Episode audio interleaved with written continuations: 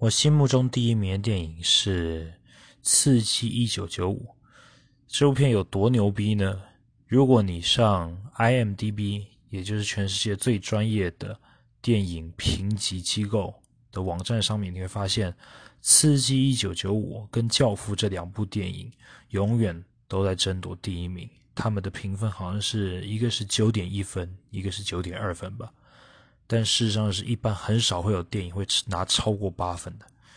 这部电影最厉害的地方是，这个导演利用长镜头以及利用整个电影的线索，让整部电影从头到尾的节奏是非常紧密的。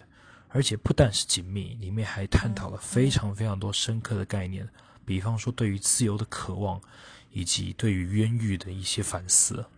它是一部非常深刻的电影，即使过了那么多年，我还是推荐大家可以再去回味一下。